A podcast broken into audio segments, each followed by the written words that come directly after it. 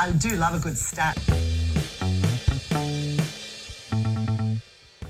Hello, and welcome to Real versus Feel Netball Numbers That Matter, a podcast with me, freelance journalist Erin Delahunty, and Dr. Aaron Fox, a lecturer in applied sports science and research methods at Deakin University. In this weekly show, we align what it feels like happened on the Super Netball court over the weekend to the stats, the real. Real versus Feel is supported by All in One Property, a dedicated service property service provider. When buying a home, you often have to juggle conveyancing, finance, insurance, and property law paperwork, and it can be overwhelming. That's where All in One Property comes in, handling it all. Visit allinoneprop.com to learn more. I'd like to acknowledge I'm on the lands of the Yorta Yorta people in Echuca, and Aaron is on Wadawurrung land in Geelong. We pay our respects to elders past and present. Always was, always will be Aboriginal land. Now, Aaron, given what's happened in netball land in the last few days, round 13 feels like uh, a bit of a long time ago, and it is. We're recording on Friday this week. It's been a bit hectic. Um, but I'm still excited to dig into some some fascinating games. I'm actually quite excited to talk about some netball rather than politics yes. and industrial relations. Mm, I stay away from the controversial stuff and just focus on the games and the numbers, and perhaps less uh, upsets than what we saw last week. But you're going to start off our usual stat review with the opening match of the round and perhaps the only upset from the weekend, the Lightning and the Thunderbirds. Yeah, and maybe the one that no one predicted, I think, possibly, Aaron. So in front of 9,000 um, fans at the Adelaide Entertainment Centre, the Lightning handed the Thunderbirds a second straight loss. They won by two, 56 uh, to 54, which a scoreline that really flattered the South Australians, I, I think it's fair to say. Um, as I probably unkindly wrote in my Fox Netball Talking Points column, Shamera Sterling and Eleanor Cardwell Cardwell were really just missing in action for much of this match. In the final quarter, um, Sterling sort of decided to wake up. She had three gains, was back to her usual self. And then Cardwell, when she was paired with Lucy Austin, they sort of got on their bikes in that last quarter, between them, they got eight out of 10 regular goals and six out of seven super shots. So that kind of reeled the margin in for them and, and made it respectable more than anything else. Um, but really, it was too little too late. Um, stats wise, the Thunderbirds weren't bad in their, their gain to goal percentage. That was 75% compared to Lightning's 67. But the T-Birds were really outgained in this game by the Lightning's 15 to 12, which, as you noted, is somewhat of a reversal of what we've come to expect from the Thunderbirds. Um, my favourite, the super shot, obviously made this one really close at the end. So it was 54 to 40 standard shots in Lightning's favour um, versus seven to just one made super shot. I'm not sure when the last time was that we only saw one super shot from the Lightning. Of course, that came off the hand of Steph Wood. Um, the centre pass to goal percentage in the third quarter was quite stark. Lightning had 92% which is enough to make any coach's heart swell. And the Thunderbirds, 54 which I think I tweeted at the end of this game. If the Thunderbirds had a one, it would have been a bit of a travesty. They really did not deserve to win this game of netball, I have to say. Mm, now, definitely. you're going to tell us about the Fever Giants clash, Aaron. Yeah, well, the Fever sort of run away with this one 72 to 61 and the interesting thing i think about these first two games we're talking about uh, is ladder positioning um, mm. um, based on the results of these and you know the thunderbirds a few weeks ago were staring down the barrel of minor premiers yep. maybe thinking about that and now i think they have a chance to drop all the way down to fourth uh, and the fever have just been steadily climbing the ladder uh, off the back of these sorts of wins mm. Uh, so the last couple of weeks we've talked about the Fever dropping off their centre pass to goal percentage. It was back up to 75% this match, which is a good sign for them. Mm-hmm. And the Giants sitting down at 62%. So a big difference in this game. Uh, and the Fever again really picked back up in that gains department, leading this 18 to 9. But more importantly, that gain to goal percentage for them was at 89%. So lots of gains, mm. high conversion rate of those gains, high conversion rate of center passes to goal. Like it's it's looking good.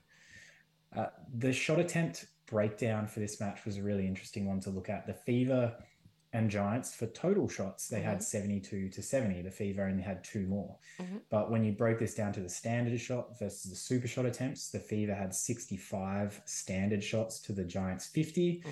And the super shots, the Fever had seven to the Giants 20. And this is something we've become accustomed to with the Giants, you know, maybe just hanging around in these games off the back of super shots.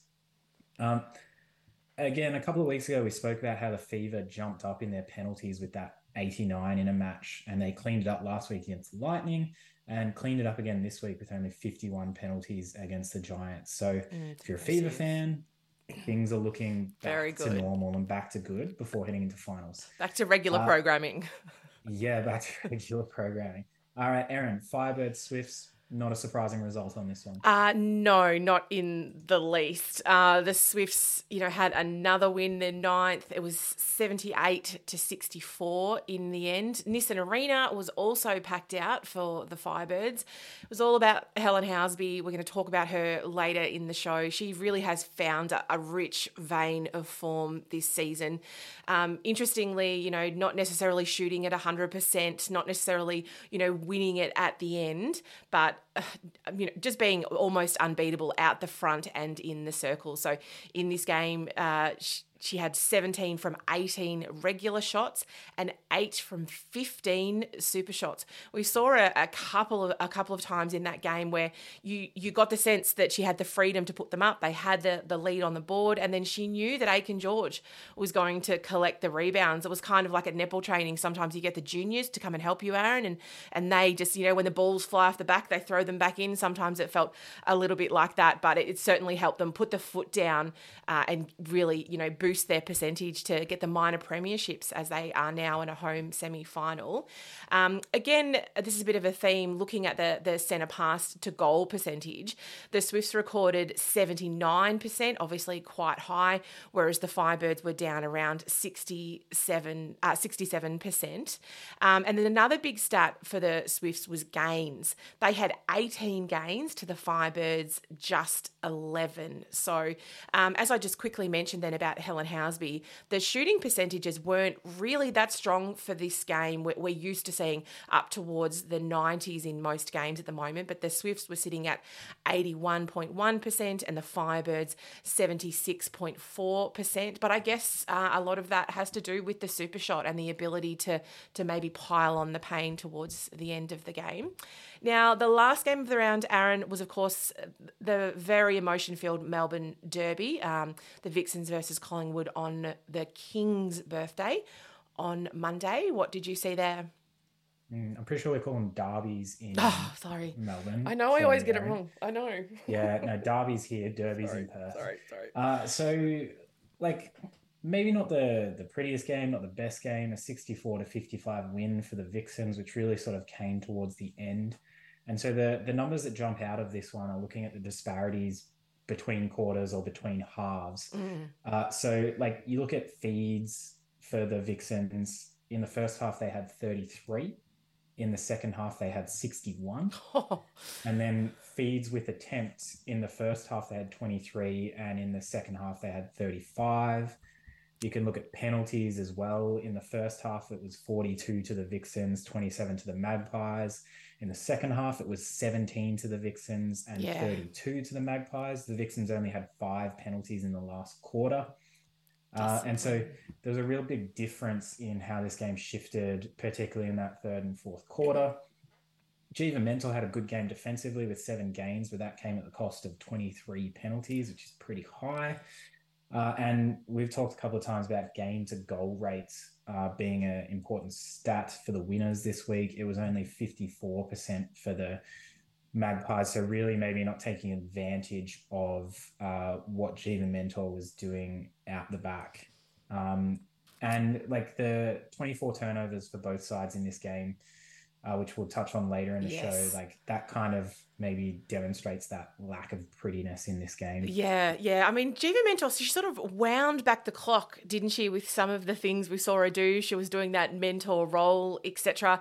And then, unfortunately for her, in recent memory, I think she wound back the clock too because she's winning all this ball. And then suddenly, in the second half in particular, it was just bouncing back. And she was clearly getting frustrated. I think you could probably put down maybe half a dozen to a bit more of those penalties to just sheer frustration on her behalf that I've, I've already won this ball once or twice, girls. We also saw Molly uh, Jovic go down with an injury in that game. And we've since um, found out that she was broken her wrist, which is very disappointing for her, especially especially given what we know what is happening with the CPA at the moment. Every player out there is wanting to, to get a contract. So another emotional game there um, at John Cain Arena, a massive, massive crowd, uh, and a, a, lot of you know a lot of emotion shown as the Collingwood players won't be playing there again, and we're going to see them in Tasmania this week. So Let's turn to our first subject of the day, which I wrote about this earlier in the week, and I'm calling it the court day combo. Do you get it, Aaron? Courtney, mm-hmm, mm-hmm. Sunday. It's clever. Loving. Oh, I didn't. I didn't get the day. Oh, stop! I, I got the court bit, and I'm like netball court. Sorry, no Sunday court day. Yeah, yeah. you with me? Now. You got it. Yeah. So yep. the the two of them um, in they had 13 gains, which included five intercepts, four deflections with a gain, uh, and four rebounds. This, of course, I'm talking about the West Coast Fever duo of Courtney Bruce and Sunday Aryang. They put in, I mean, based purely on my gut, Aaron. You know, one of the finest joint defensive efforts of this season that you know that we have seen against the Giants on Sunday. They really uh, to say they had the better of Jo Harten and Sophie Dwyer and then later Matisse Letherbarrow when she came on is an understatement. It looked like one of those games where they wanted the ball to come in to that goal third because they wanted to have a crack. They wanted to get an intercept or a touch. Um, Courtney Bruce, she had 10 contacts and three obstructions in this game, which again feels very disciplined for her to me. Um, and then Aryang was a lot cleaner. She only had six contacts all matches, so wasn't you know recorded for an obstruction in the stats, which means that she was constantly in play and constantly able to, I guess, support what Bruce was doing. We don't often look at how combos work. I mean, I guess we talk about shooters occasionally in that sort of um, vein, but I'm hoping you'll be able to help me compare and contrast this team effort with other defensive efforts sort of across time? Yeah, so we can sort of look at the primary goalkeeper goal defense combinations mm-hmm. by looking at the um, most minutes spent on court within these positions of a, of a pair of players, and that's what I've done here. Mm-hmm.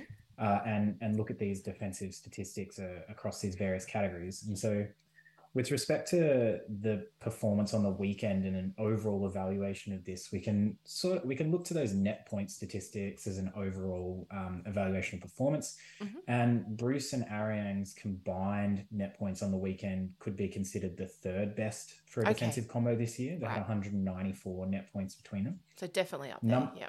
Up there, yeah. Number two this year was Geva Mentor and Jodi-Ann Ward for the Magpies all the way back in round one against the Swifts. They had 209 and a half net points with 16 gains, 15 deflections, and seven intercepts. So pretty solid numbers there.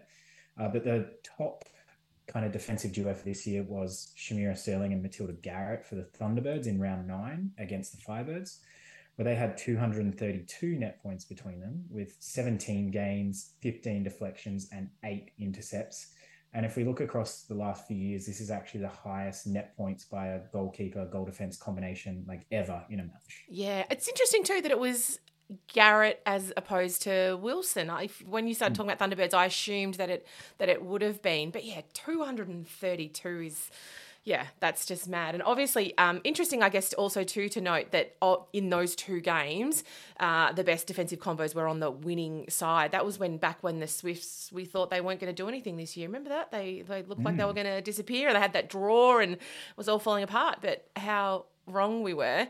Now, what if you look a little bit further back into history? I know I've had a contact from a couple of listeners and they love hearing about uh, their their older favourite players from the past. Mm, Give me a bit of yeah, a bit of nostalgia, please. Would be great. Yeah. Um, so another recent one with high net points was uh, Phumza Maweni and Karla Pretorius for the Lightning in 2019. This was against the Magpies, and they Mhm. had 211 net points within that game with 18 gains, 12 deflections, and eight intercepts. So similar to what we saw on the weekend with the the Fevers defensive duo. Yep.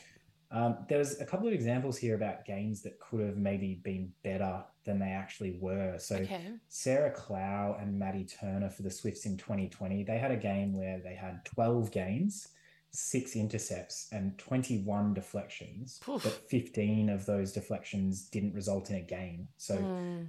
uh, could have had even more gains than the 12 they already got.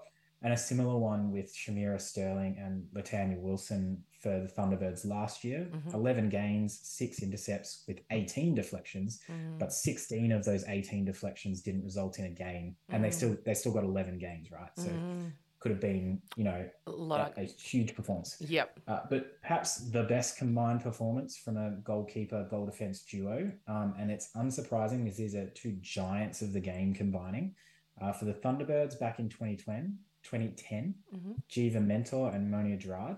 Uh, 22 gains, 17 deflections, and four intercepts. And this 22 gains is the highest number by a goalkeeper goal defense combination Ah. match. And funnily enough, we're talking about this, right? The, the Tongan team announced this week for the Netball World Cup features one of those names. It features the Tongan team does, and the Yes. English and the English team features the Mm. other one. 2010. And they're still Um, going strong. I mean, it speaks to the value and the resilience of defenders, might I say, Aaron. Ah, yes, yes.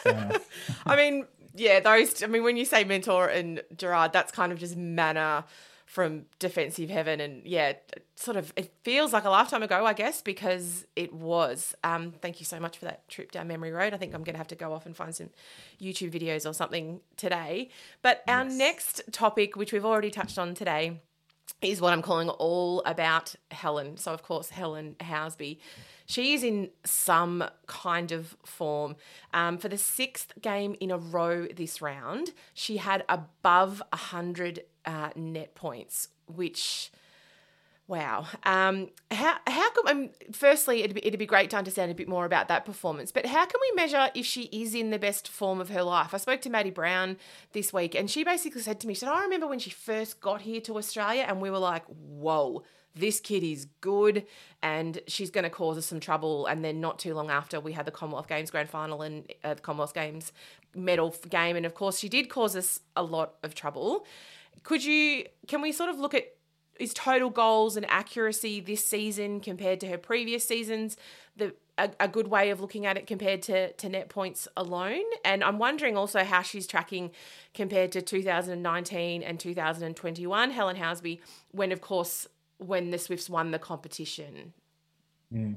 I think for me, like best form of your life is about, you know, the overall performance and Mhm. consistency of that. And so Mhm. this sixth game in a row with a hundred plus net points is a good place to start. Mhm. And you know, it's it's something she's never done. And I was okay. pretty surprised by this, that she's really in a league of her own here with Mm. this 2023 form that she is the only ever player to record Hmm. six matches in a row with 100 plus Hmm. net points. wow And uh, the only other players, they don't necessarily really come that close. Like Right. Gretel Bueta did this in 2018. She had four games in a row. yep And Jhaniele Fowler did it in 2020 with four games in a row herself. So yep no one's even had five, let alone six. Yeah, and I know it sounds Um, silly, yeah. but there's a big difference in, between four and six in terms Mm. of what it takes to continue to be at that level week in week out. As you say, the consistency is the factor that that sort of jumps out at that. So, well, that's good to know that she's actually in uncharted territory for net points.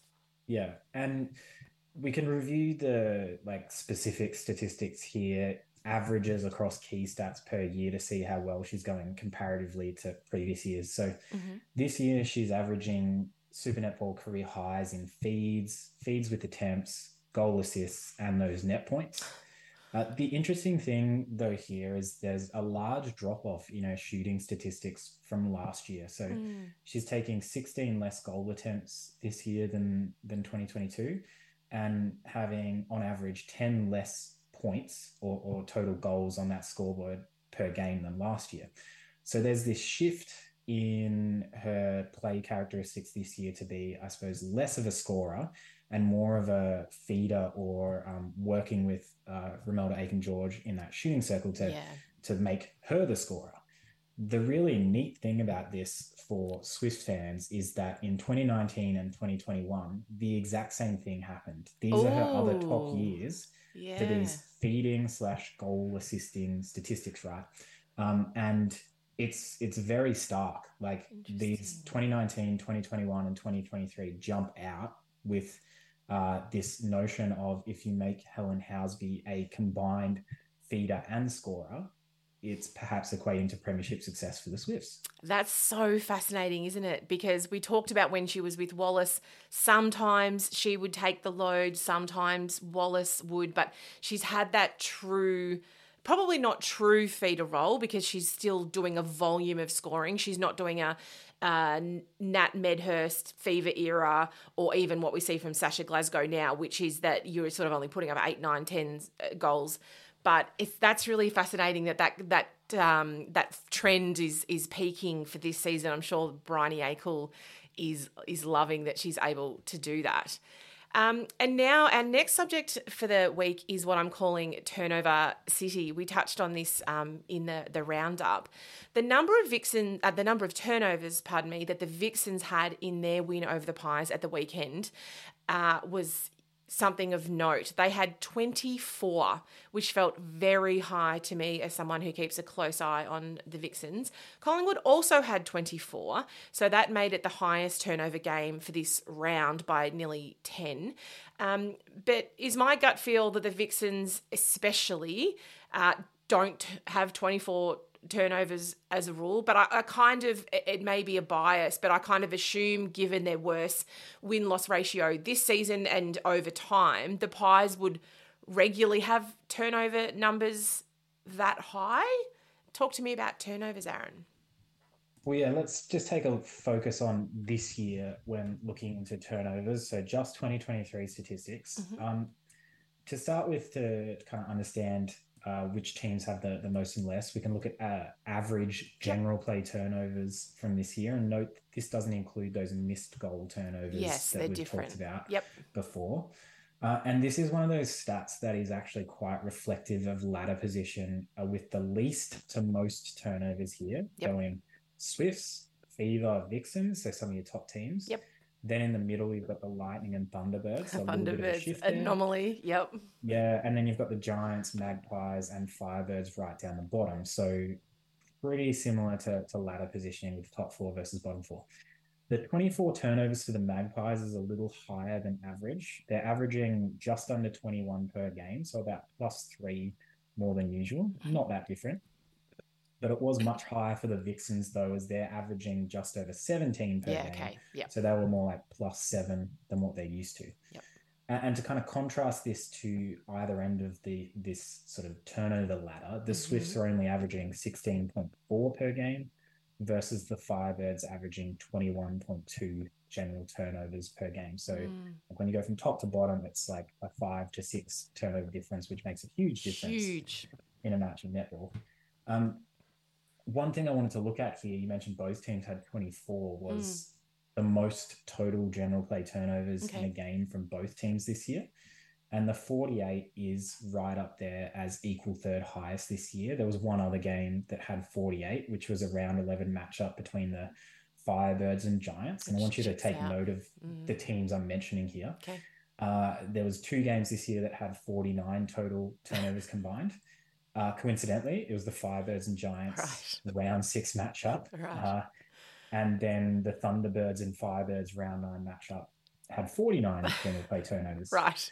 Uh, the highest, though, was a match that had 50 general play turnovers and maybe two teams you didn't expect. It was Yep. the round 10 matchup and the Ah. absolute mess of a game between the Vixens and the Thunderbirds. the game So- that burned our eyes.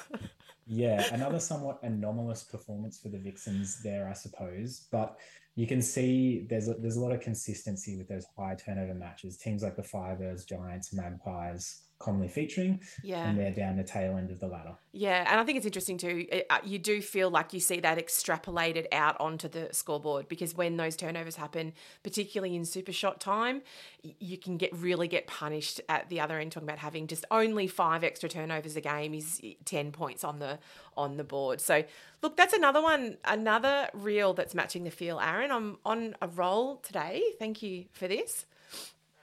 Now, if you're looking to buy a property in the near future and overwhelmed with all the paperwork you just know is coming your way, there's endless electronic forms where it feels like you fill out the same things over and over.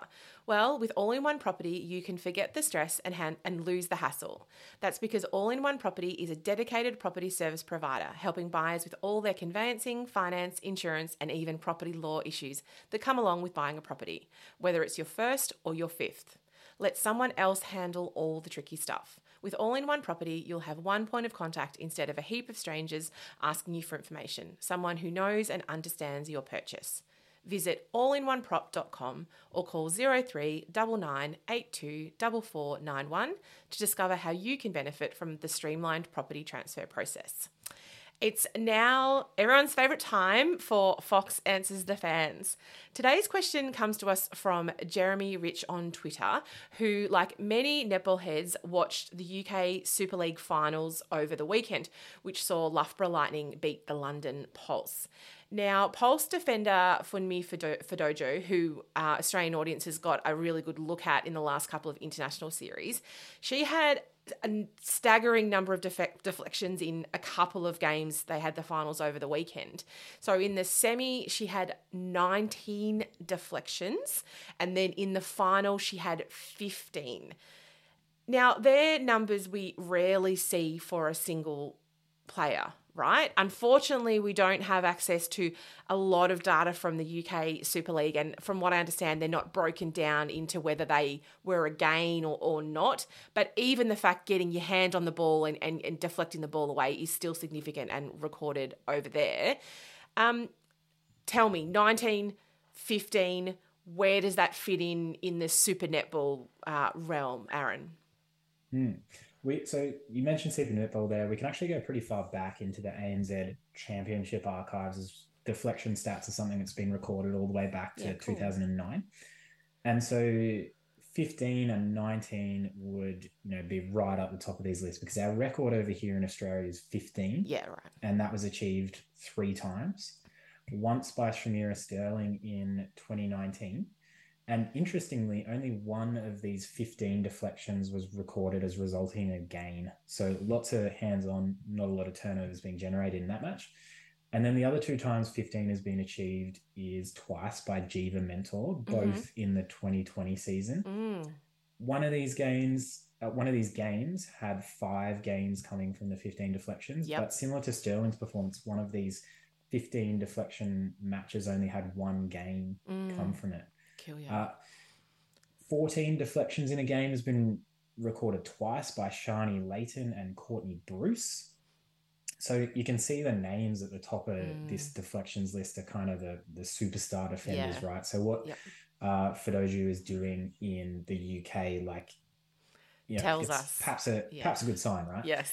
Um, and then there are a number of players who have achieved 13 deflections. Uh, that includes Althea Byfield, Leana de Bruin, Laura Geitz, Jess Molds, Geva Mentor again, and Amy Parmenter have had matches with 13 deflections. Yeah, I mean, the, Parmenter is the name that jumps off that final list, isn't it? She's pretty much the only one that would have been playing wing defence, uh, I would imagine, in that list. Um, yeah, really enjoyed that question. Thank you, Jeremy. And please keep your Fox Answers the Fans questions coming through using Real V Feel as your hashtag on your favorite social media platform. We are making plans for my uh, much discussed bonus Fox Answers the Fans episode. We'll do, do that sometime during the finals. We'll obviously have um, a little less content and a little a few fewer games to get through. So yeah, please keep them coming. And as I always say, the curlier the better, please. Now, Erin, a few times this year, mm-hmm. I have made this statement of I've been surprised that there's been a lack of controversy around netball for a few weeks. Not this week. Uh, that has ended. so probably a pretty unsurprising topic for you, Della Bluntly, today, right?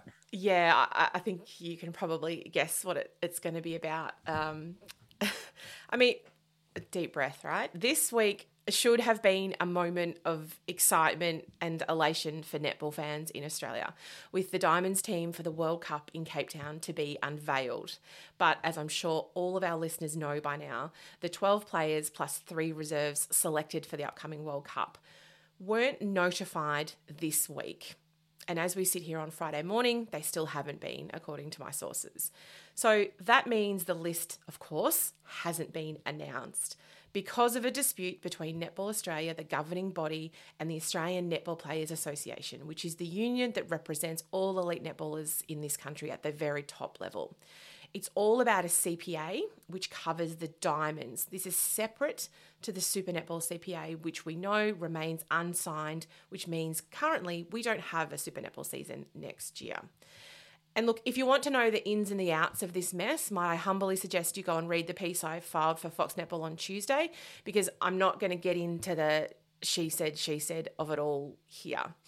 I want to focus on the women whose lives and dreams are in limbo at the moment who are among the very best netballers on this planet, who represent a sport that is played by more than a million women and girls and boys and men in this country.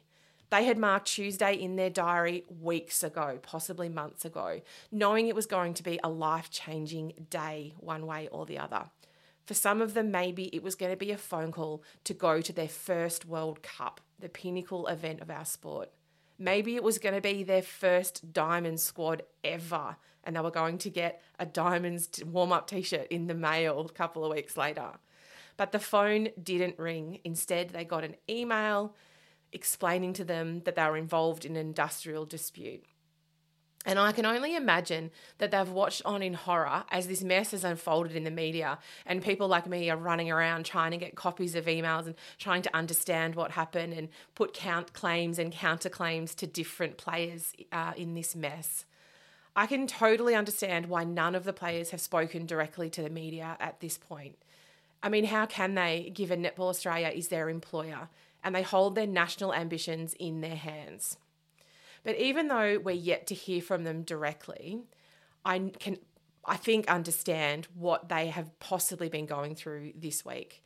I hope that they know so many in the netball world are thinking about the players as opposed to all of the other people involved in this.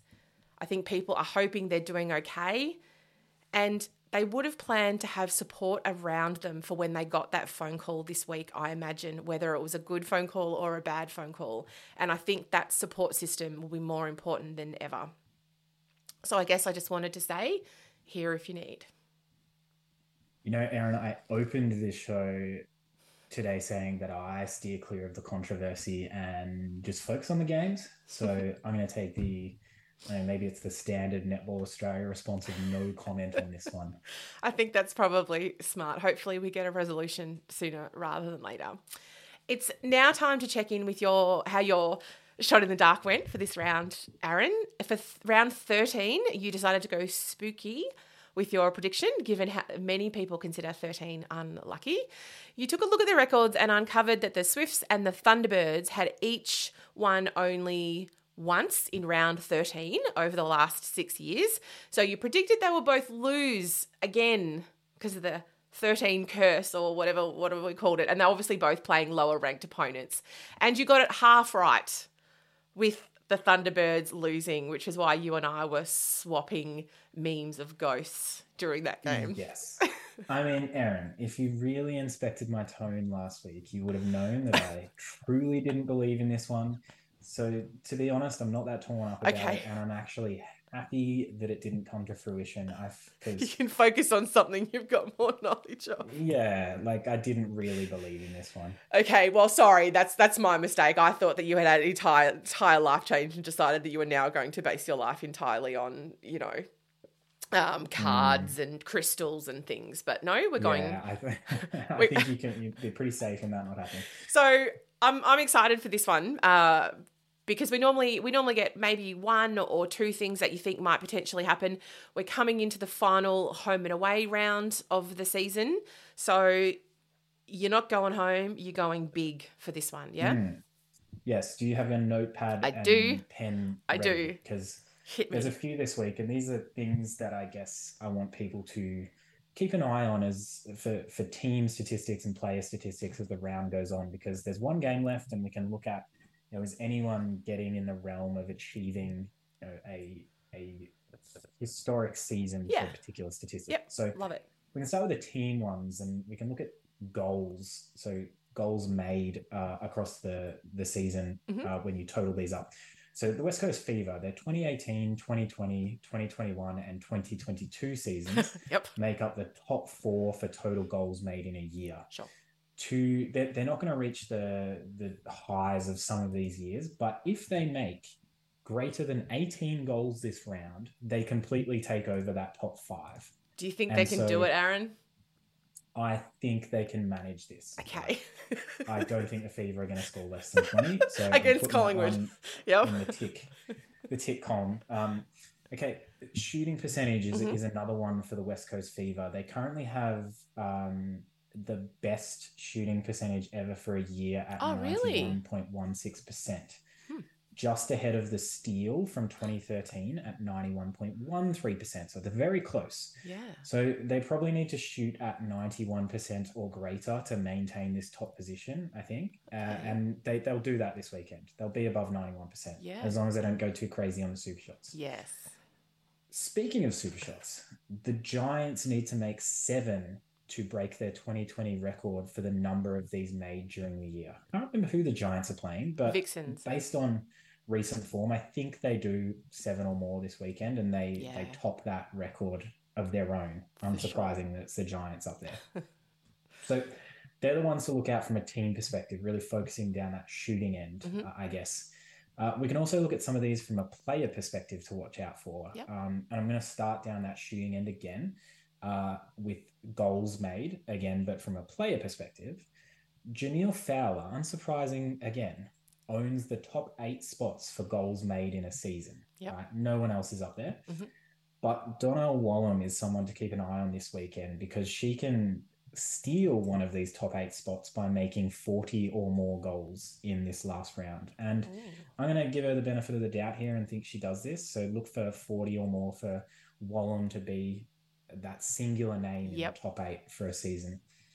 That'd Uh, be nice. shooting- Bit of variety is always nice in your Bit of records, variety, right? yeah, yeah, yeah. Um, uh, again, looking at shooting percentage, but from a player perspective this time, uh, Jhaniele Fowler probably can't reach the best shooting percentage mark in a season. This is owned by Kat Tuivaiti Mhm. in 2012, where she shot 97.7. Also going Um, to the World Cup, Aaron. Yeah, right. Imagine. Uh, and so for Jhaniele Fowler to break her own personal shooting percentage record of 95.6%, for a I've, season. calcul- Yep. I've calculated she roughly needs to go 80 from 80, uh, which seems unlikely. I'm going to put this one in the no column. I think so. Yep. Yes. Uh, from a defensive perspective, Shamera Sterling needs 11 or more games to equal her top three ever performance from last year. Oh. Uh, 11 gains in a match is possible, but I don't think this is going to happen against the Swifts. Against- So she won't, Romelda Aiken. Aiken George. yeah, she won't quite reach that height. And the last one to keep an eye on this weekend is in that net points realm, and we're going back to Helen Housby. Mm. She needs 120 net points on the weekend to equal Gretel Bueta's record for net points in that goal attack position from a season. Oh, right. Total Uh, I- for the year. Yes, total for the year. ya. I think, uh, despite her streak, I think she, she may keep that 100 plus streak, but I'm not quite sure she can crack 120 against the Thunderbirds this week. I don't know how often we see a goal attack get to 120. Oh, I Mm, like all uh, of these. I like all of yes. these. I look. I know. I think I've probably said this before and maybe not followed through, but I will share all of these on Twitter, all of these individual predictions, so that people can keep an eye on them as they go, and then send Aaron memes on Twitter as he's You know correct I or not correct. I might even tweet him I'll try. We've, we've definitely got them. Well, I mean, if nothing else, you get a gold star for comprehensive in that your that final home and away shot in the dark aaron. I've got my work cut out for me tracking all of those ones. Well that's a wrap for our latest episode. Please be sure to follow us on twitter and instagram where our handle is always real v feel and send us your fox answers the fans questions using the hashtag real v feel.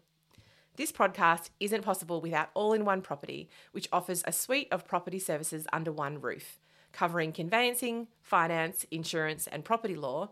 All in One Property streamli- streamlines the process, helping buyers access all the services they need in one place. Visit allinoneprop.com to find out more.